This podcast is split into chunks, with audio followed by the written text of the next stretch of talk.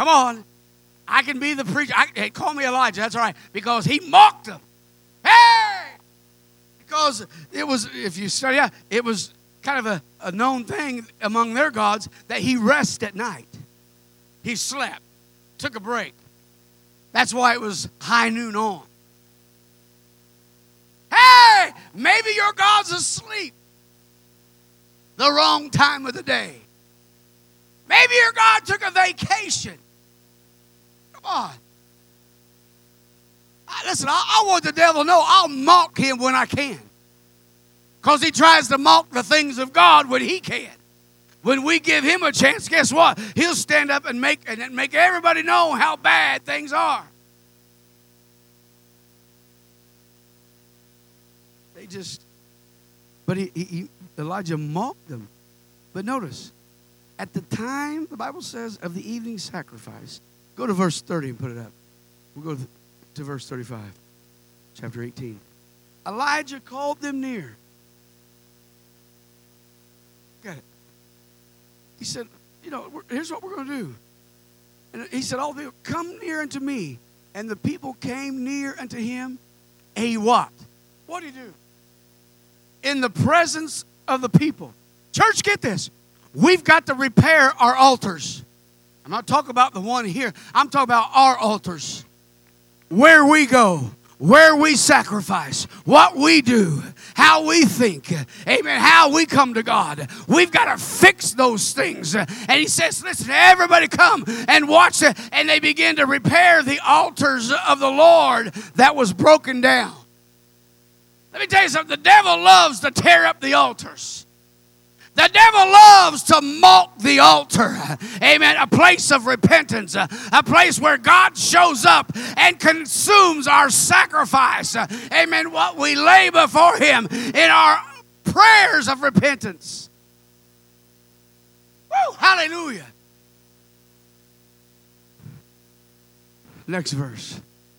Look at this. Elijah took 12 stones according to the number of the tribes. I'm going to tell some of you something. Tradition, church tradition, ain't bad. Oh, we got to change everything. We got to change how we do all this. We got to change how we structure. We got to change how we pray. We got to change how we sing. No, we don't. Let's fix what we've had, amen, and get it back to where it was, and then we'll see God pour out things and not just be satisfied, amen, with young people being baptized. We'll see elders baptized, we'll see people speaking in tongues.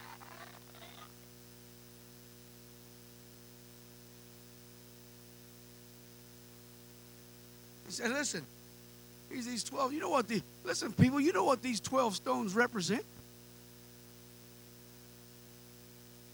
Unto whom, listen, unto whom the word of the Lord came, came saying, Israel shall be thy name. Next verse. It's a God thing. God changed you. You can get mad about the term apostolic all you want. God made you when He filled you with the Holy Ghost. Come on, Abraham. Come on, Isaac. Come on. I'm talking about this is what God did.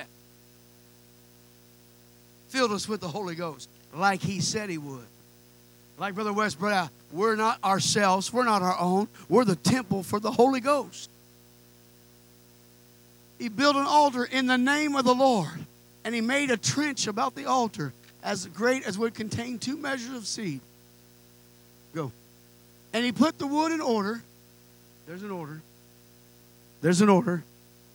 There's a way. He cut the bullock in pieces. There's a, there's a way to do a sacrifice. And laid him on the wood and said, Fill four barrels of water and pour it on the burnt sacrifice and on the wood. Next verse. And he said, Do it a second time. They did a second time. Next verse. He said, Do it a third time. And guess what happened? The water ran about the altar he filled the trenches also with water. There's your answer. You are listening carefully, God just gave you.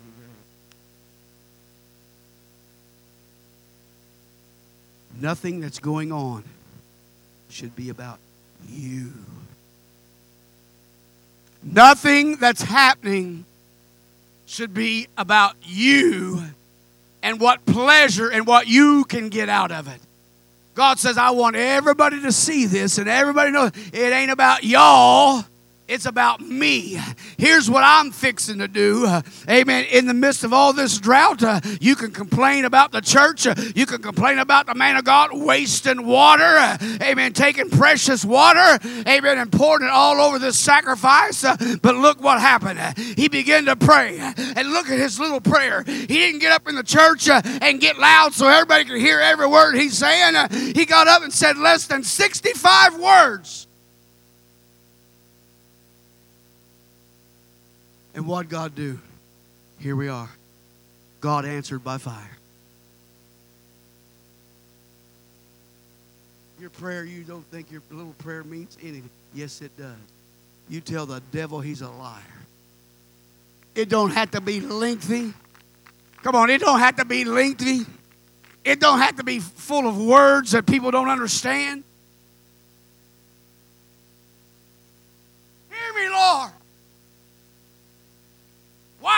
Because God says, when you go and do something for me, and when you go through all these circumstances, uh, and you prove yourself to me, uh, amen, that you're faithful, here's what I'm going to do. Your little prayers uh, are going to come before me. Look out all through his situation. It says Elijah prayed, and Elijah prayed, and Elijah prayed.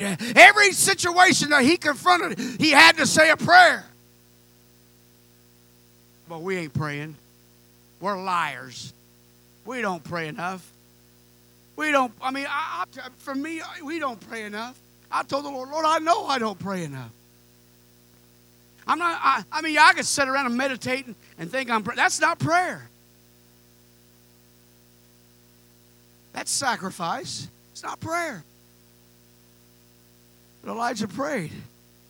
And he said, Listen, I want you to see, because what we've done here We've got everything put together. We fixed this altar. We laid the sacrifice. We even added water, soaked it. So this not to, to prove to everyone, this ain't about me. This is about uh, who God really is to the people. And after these four barrels of water being poured on there three times, and this brief prayer that didn't didn't wasn't spoken very much at all. God sent the fire. Now let me let me close with this. In fact, go ahead and come to music. I want to get this out of the way here. So there's a, and listen, don't go to the bathroom. Just sit tight for just a little bit, all right? James chapter 5. That's what I'm going to close with here today. I want you to get this. Because I've been guilty myself. And I think Brother even West even mentioned today in our lesson. Sometimes we put people in the Bible on these big pedestals like, oh my God, they're just special. Just read this carefully. Elijah was a man subject to like passions as we are. What does that mean? He's just like me and you.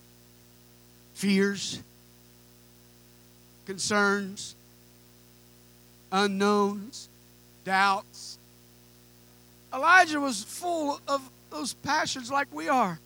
And he prayed earnestly that it might not rain, and it rained not.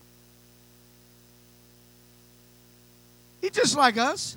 You can't convince me one moment that every when you read about what he went through to get to Mount Carmel, you read what he that he didn't have his struggles. Because you'll find out many times he did. Many times he had his challenges. Many times he had his weak moments. I'm, I, I was thinking, I kind of, kind of laugh this morning uh, when I look back and, and, and the brook dried up. I can just I guess I have to go. I mean, think about it. Well, Lord, you brought me here. At least you could have warned me. Hey, tomorrow's going to be gone. I could be ready. You see, we think we have to be prepped with everything. Elijah was just like we are. And he prayed again, and the heaven gave rain, and the earth brought forth her fruit. Stay with me. We assume Elijah was some kind of hero of faith, had a lot, assuming he was without any kind of human failures, weaknesses. But let me say something. This is what God really instructed me. And maybe it's just to me. Maybe it's not for anybody else. God can use us through our weaknesses and through our struggles.